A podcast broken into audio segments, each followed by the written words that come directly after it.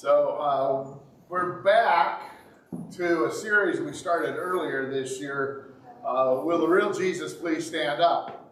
We want to connect with uh, uh, the real Jesus. And uh, again, I want to thank you for uh, being here on site or online this morning. I want to connect with the real Jesus, not the Jesus that other people. Uh, they don't want to settle for somebody else's ideas of who Jesus is. I don't want to settle for my ideas, although I think my ideas are pretty good.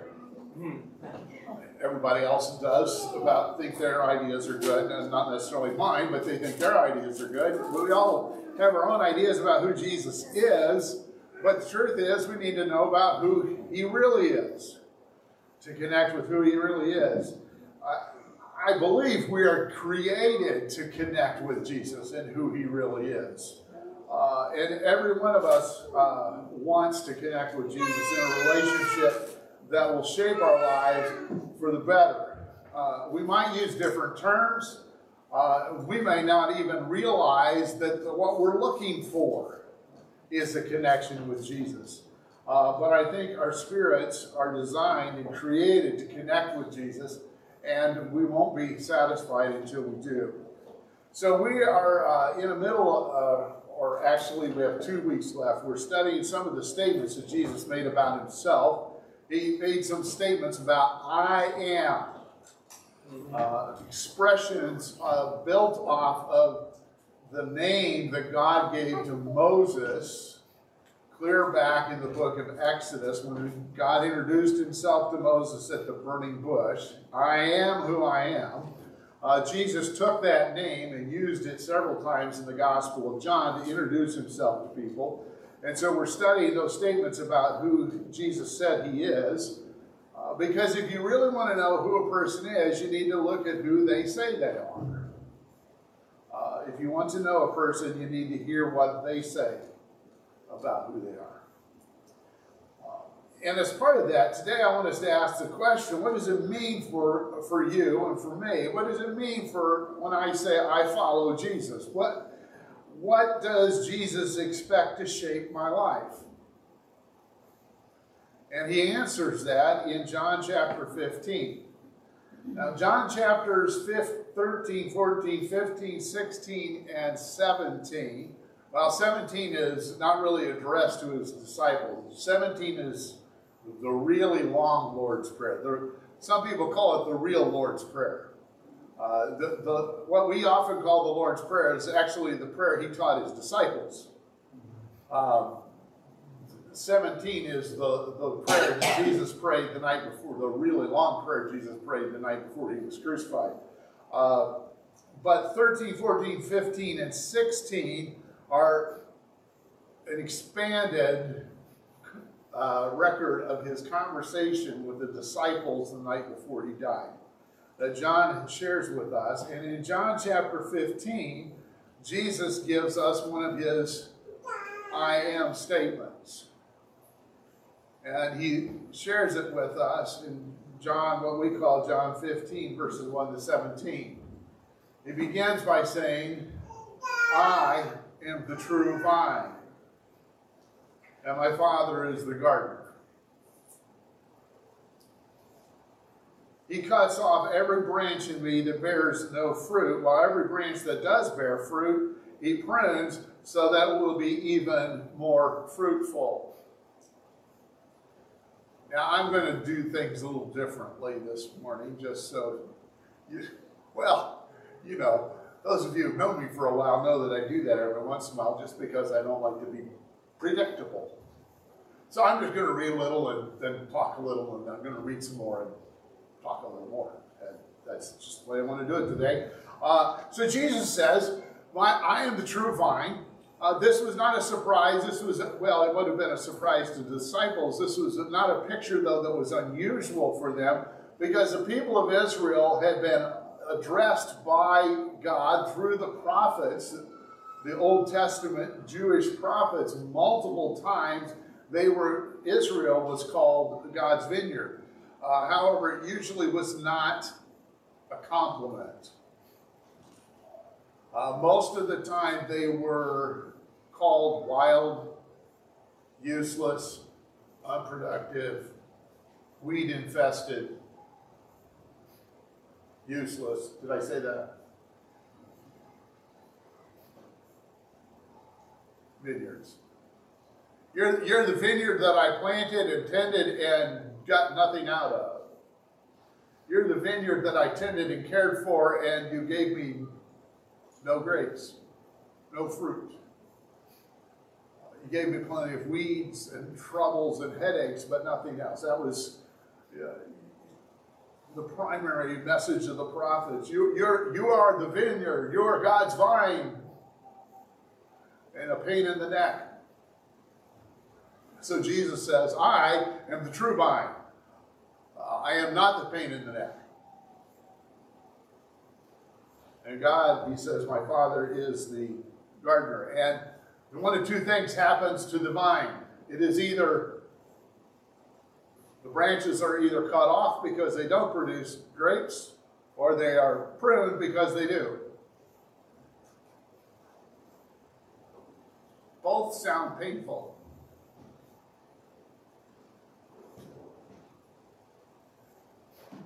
Well, the good thing about vines is that they have no nerves. There are no, there's no nervous system in the vines. So that there's not. So let's let's ask this question though: What is fruit? What is the gardener looking for? Uh, and this may be an oversimplification. I, but I'm not yet. So I'm not going to necessarily fight people over this. But I, generally speaking, it, we probably could go with the Apostle Paul when he said the fruit of the Spirit is love, joy, peace, patience, kindness, goodness, faithfulness, gentleness, and self control. The fruit that God looks for is love, with all these aspects peace and gentleness, etc.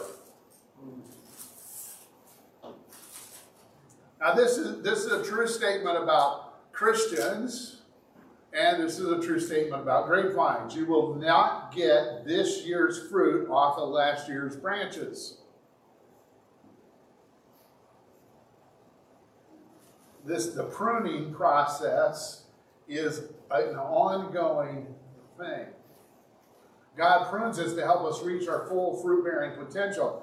Uh, we have to surrender as individuals we have to surrender to the Holy Spirit and we mature into a blessing and a channel, uh, a, a source of love for other people. The pruning process involves renewing our minds. We are broken people, born and raised in a broken world and by broken, I mean we haven't the faintest idea how to love each other. Now, I know there's going to be some people arguing with me about that, and you already started in your mind, oh, yeah, I know how to love people. You and I do not know how to love people like Jesus loves people. We know how to love people who love us as long as they love us.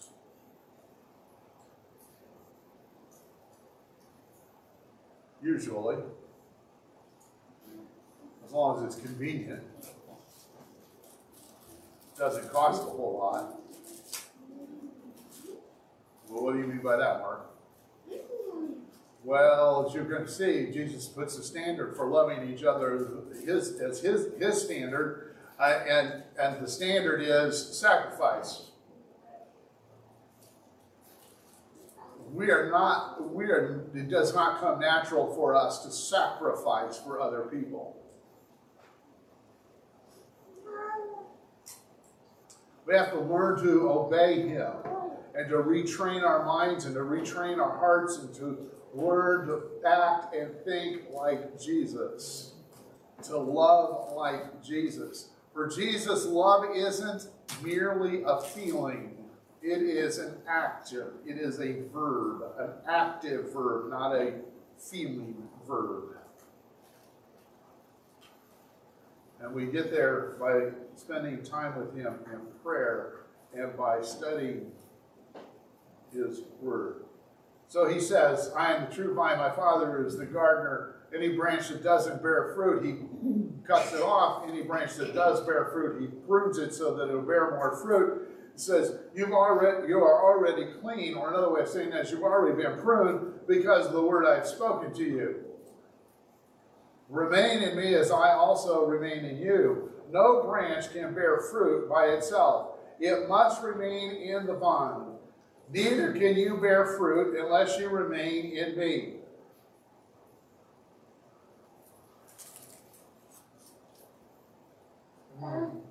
I have kept this in my office for many, many, many, many, many years.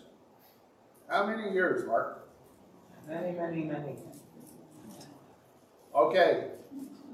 I, I'm not going to reveal the age. Uh, uh, well, I'm not going to reveal which one of my nieces and nephews I'm talking about. So it's not one of my kids that I'm talking about. But I made this while visiting Uh, uh, a niece and a nephew when they were both in elementary school, and they are both now in their 40s. Decades I've had this. This is what a branch that's disconnected from the vine, this is about as good as it gets. Hmm. You can twist it into a circle, and maybe if you really want to, you can put some decorations on it. Christmas time, you know, put some ribbons on it. Fall, you put some leaves on it. The summer, put some dandelions on it. I mean, what else are dandelions for? Uh, this is it. Except it's been hanging in my office for decades and I'm tired of it. Thinking about a bonfire.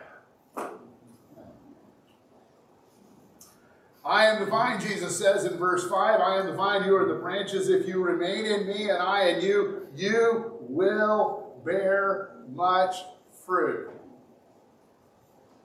Apart from me, you can do nothing. Jesus, Jesus is really blunt.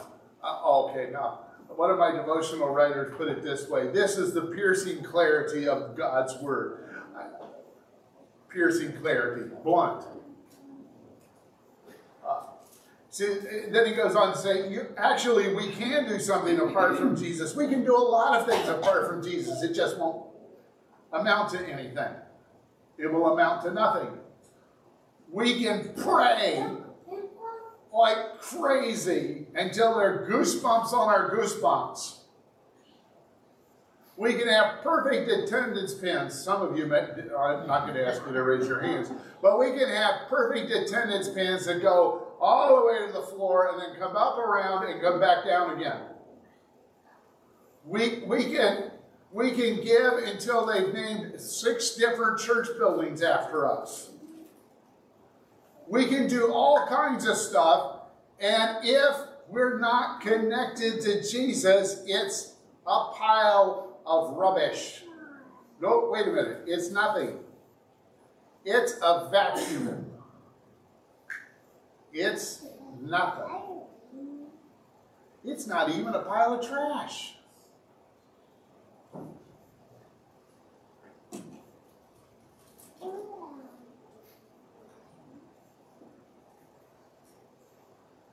Apart from Jesus, you can do nothing of significance. Nothing. You can do a lot of things, perhaps. It may look really important, but it isn't.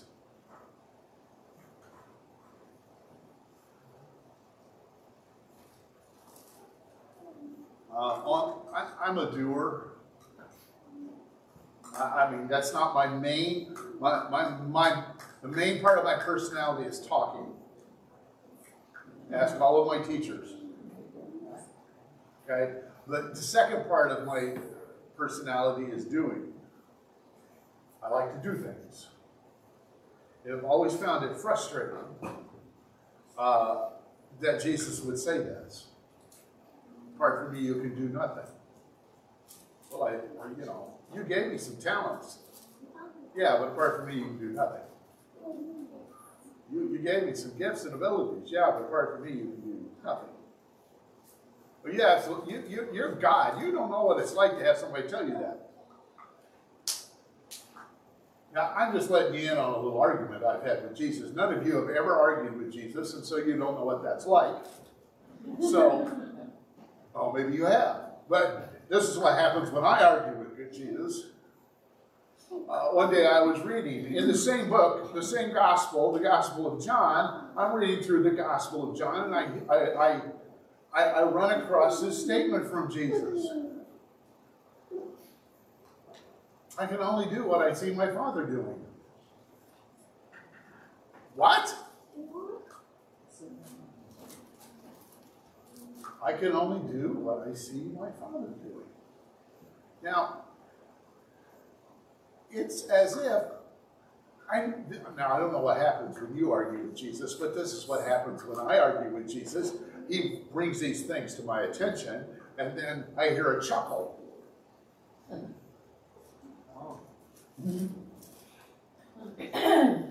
do you think of that? Oh. So you do know what it means. Even though you're the Son of God. Yes, even though I'm God the Son. I know what it is to be human. Remember? That's what it means to be the Son of Man, Mary's son,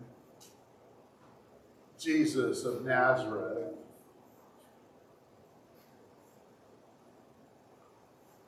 So when I tell you you can do nothing apart from me, I know exactly what it means and I know exactly how it feels to be totally dependent on my Father. Okay. I'll shut up now. That's good, Mark. Thank you. Apart from me, you can do nothing. Yes, sir.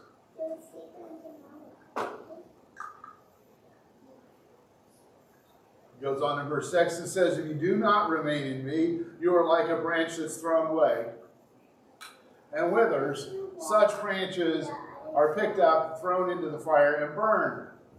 Uh, remember, I said I was thinking about a bonfire? If you remain in me, Jesus says, and my words remain in you, ask whatever you wish, and it will be done for you.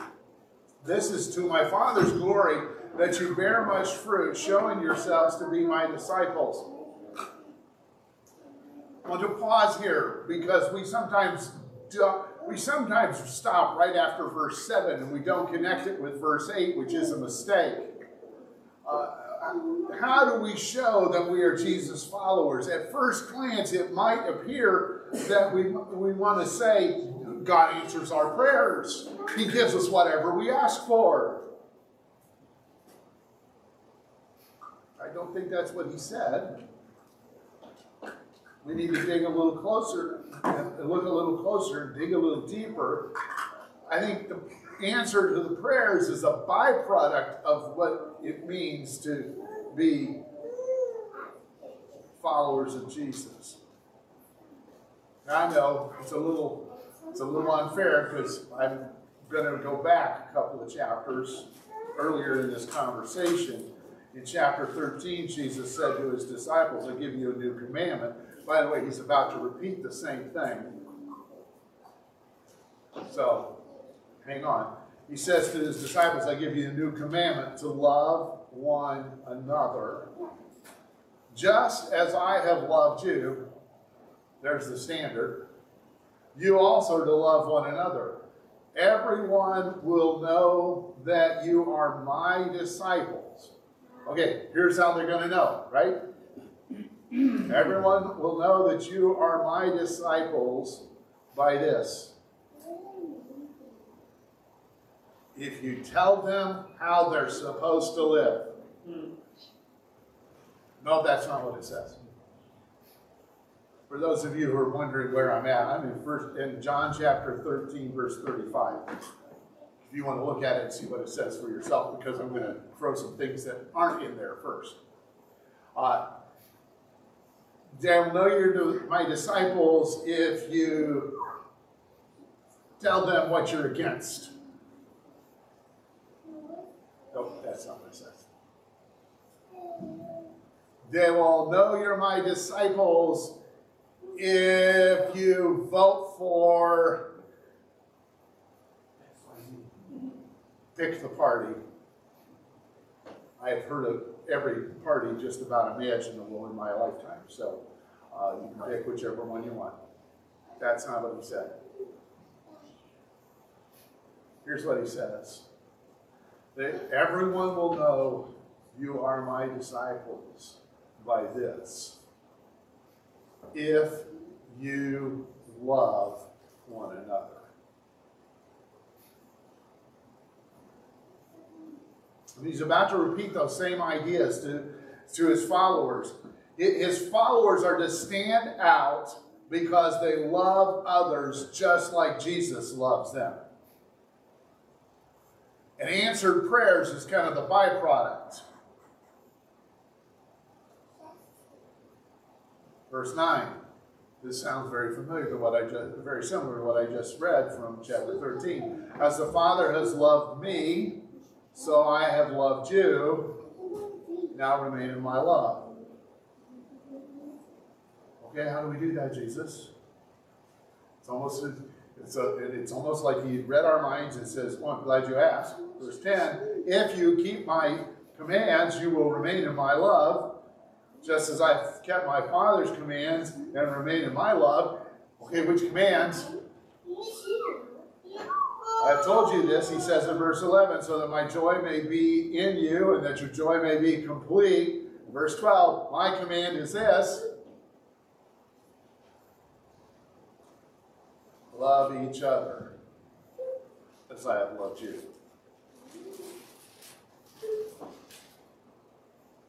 Okay, so exactly what does that mean, Jesus? Like we don't already know, but we just want to make sure. Greater love, it says in verse 13, greater love has no one than this to lay down one's life for one's friends. You are my friends if you do what I command. I no longer call you servants because a servant does not know his master's business. Instead, I have called you friends, for everything that I learned from my Father I have made known to you.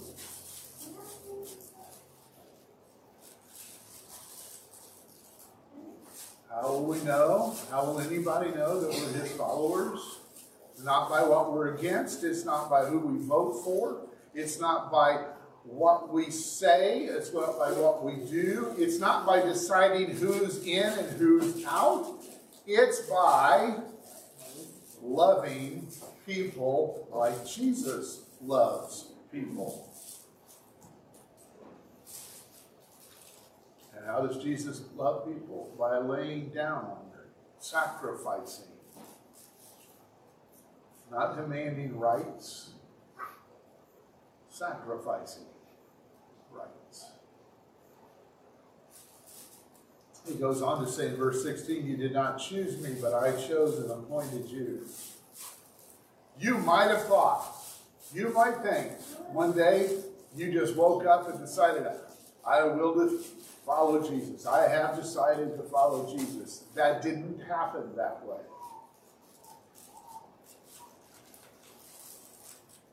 You may not have realized all the stuff that happened before that, but God was working.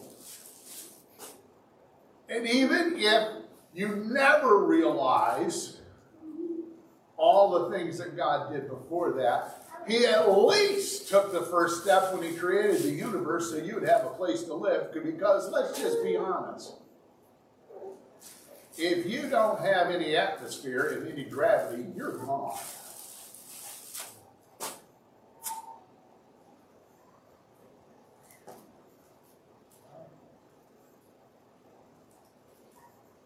So, in the beginning, God created the universe so you would have a place to live. And he can meet himself, meet you and introduce himself to you. He always takes the first step. He's been taking the first step since before creation. And he always takes the first step, pursuing us.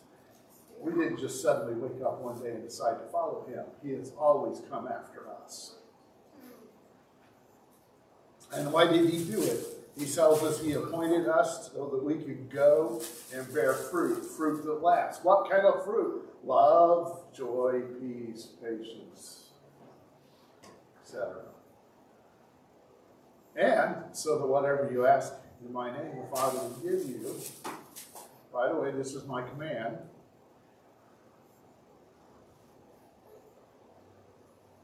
Can anybody guess what it is? Love each other. this is my command. Love each other. So, what does Jesus expect to shape my life? Jesus expects, as a follower of Jesus. Now, if you're not following Jesus, anything can shape your life. If you're just a good American, I expect the almighty dollar to shape your life. Mm.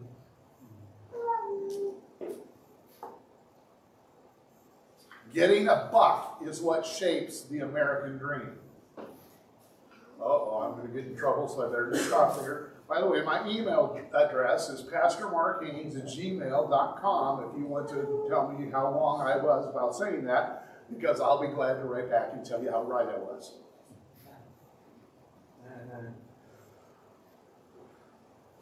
America was founded on money. That's the truth. Jesus expects his love to shape my life. As a follower of Jesus, he expects my life to be shaped by his love. His love is to have the first and last word in all that I do. So, sermon in a sentence. People loved by Jesus. Love people loved by Jesus. In case you're wondering, there are no exceptions, there are no exemptions, there are no exclusions, and there are no excuses. Jesus loves all people. You can't find anybody that's not inside the circle of God's love. Yeah, them too. Well, what about, yeah, them too? Well, you know, there's not a single solitary person, the meanest, nastiest, dirtiest, grungiest, grinchiest person you can think of, and the sweetest, nicest, pharisaical, churchiest lady you can think of. I don't care. See, we're not loved by God because of what we do or don't do. We're loved by God because He made us. We are His creation, and He loves us. No exceptions, no exemptions, no exclusions no excuses. You and I, as followers of Jesus, must love the people Jesus loves. Period.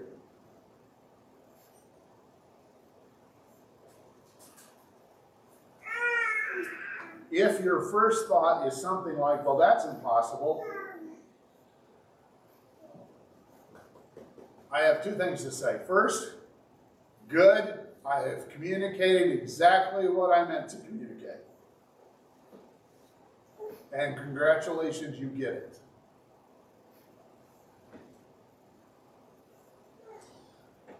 The whole reason we have to be connected to Jesus like a branch to a vine is that we cannot love people like Jesus loves people unless we are connected to Jesus, and He loves them through us. And if we find it easy to love all the people we are currently connected to, we need to start getting connected to some people we aren't connected to.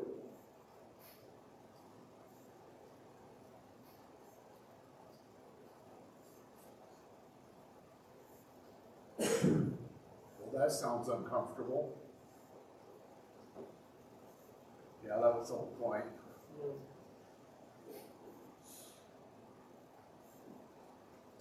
It's the whole point. You know, I mean, the, the standard was set.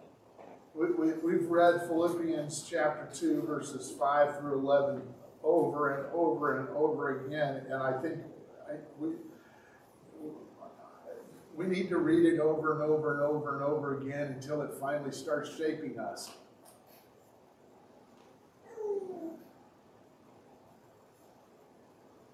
It is not comfortable to follow Jesus. If I'm comfortable, something's not quite right. If I can't think of the last time he asked me to do something that stretched me way more than I ever wanted to be stretched, then I need to be asking him why I stopped walking.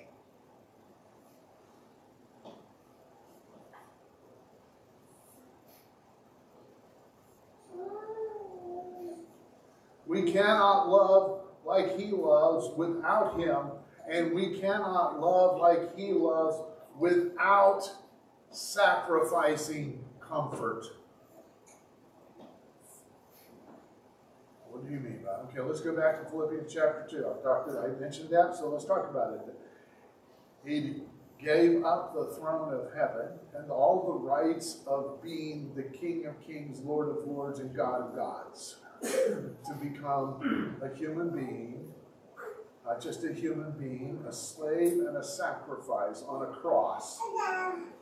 He,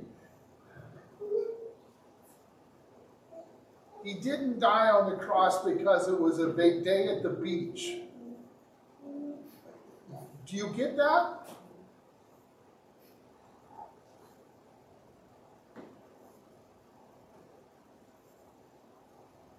It wasn't even a day at the beach in the Garden of Gethsemane when he was sweating drops of blood while he was praying. Or when they flogged him and ripped the skin off his back. And here we are going, oh, I don't know if I want to become friends with those people. They make me uncomfortable.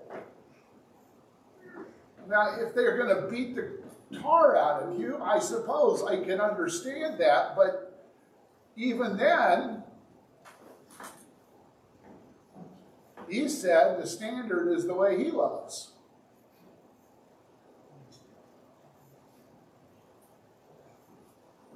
We got to get uncomfortable. I don't know if we're going to get the going to borrow a term from my mom. How are we going to get the gumption to do that?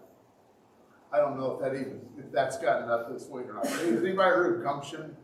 Some of you have. Okay, good. How are we going to get the gumption to do that? Well, if we do that by experiencing the love of Jesus. How does how do you, how do you experience the love of Jesus? For is it music? Is it being in nature? Is it reading? Uh, is it uh, worship experiences? Is it being in sacred spaces? I mean, I don't know what you need to find and discern what it is that you feeds your experience of Jesus' love and feed that experience. But as you experience that love of Jesus, you need to then find ways to share it. So, practical application. Find a friend, relative, acquaintance, neighbor, or coworker to bless this week one that will make you feel a little uncomfortable. Begin by praying for them frequently, every day. Okay. Is there somebody, this, is a, this may seem like an odd question, but I think it's spirit led, so it's a spirit led odd question. Is there a friend, relative, acquaintance, neighbor, or coworker that you would feel uncomfortable praying for?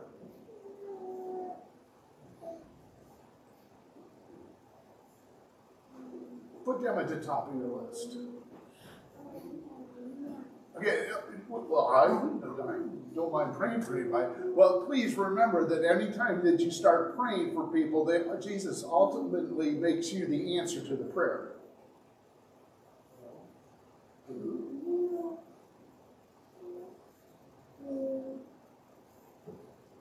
That might make us a little uncomfortable. So maybe I should reword the question. Is there someone, friend, acquaintance, neighbor, relative, or coworker that you might be uncomfortable being the answer to the prayer for?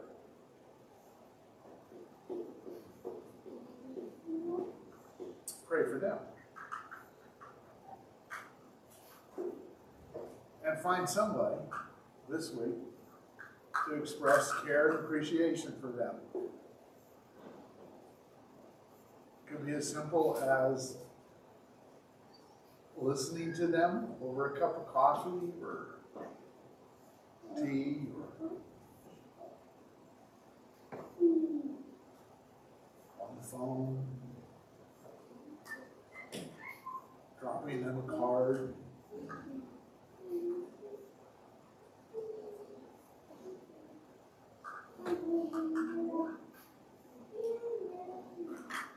Jesus said, I am the true vine. You are the branches. And I have chosen you to bear much fruit that will last and bring honor and glory to my Father.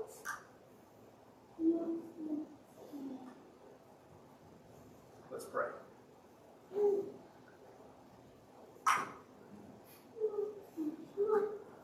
Holy Spirit, we need you. Left to ourselves, we really, we really gravitate toward that comfort and security. It's just like a huge magnet. We find so hard to resist. So, we ask you to create an even greater pull in our lives, that pull to, to become channels, open, flowing rivers of Jesus' love. We don't expect to become mighty rivers overnight. So start by making this just a trickle. Maybe a little, little bit of a creek.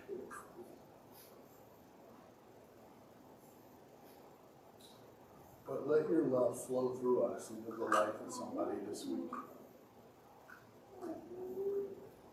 And as your love flows through us, open up the channel a little wider. Because we truly do want to bear more fruit for you. We want to love more and more like you until everything we do is shaped and motivated by your love.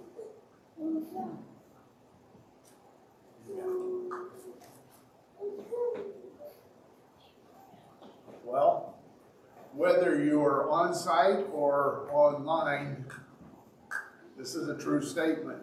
We've met with Jesus, and just as the Father sent him, he sends us. So go, love in his name. Amen. Amen.